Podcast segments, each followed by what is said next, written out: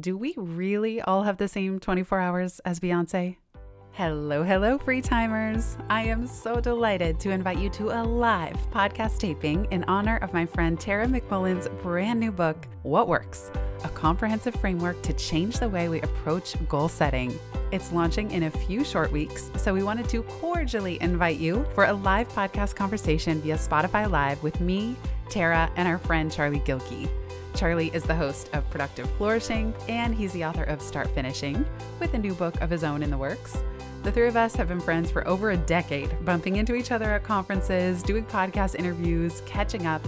Together, we'll be exploring time, money, and energy capacity. Then we'll open it up to questions from you during the second half. We're taping on Thursday, October 20th at 1 p.m. Eastern Time.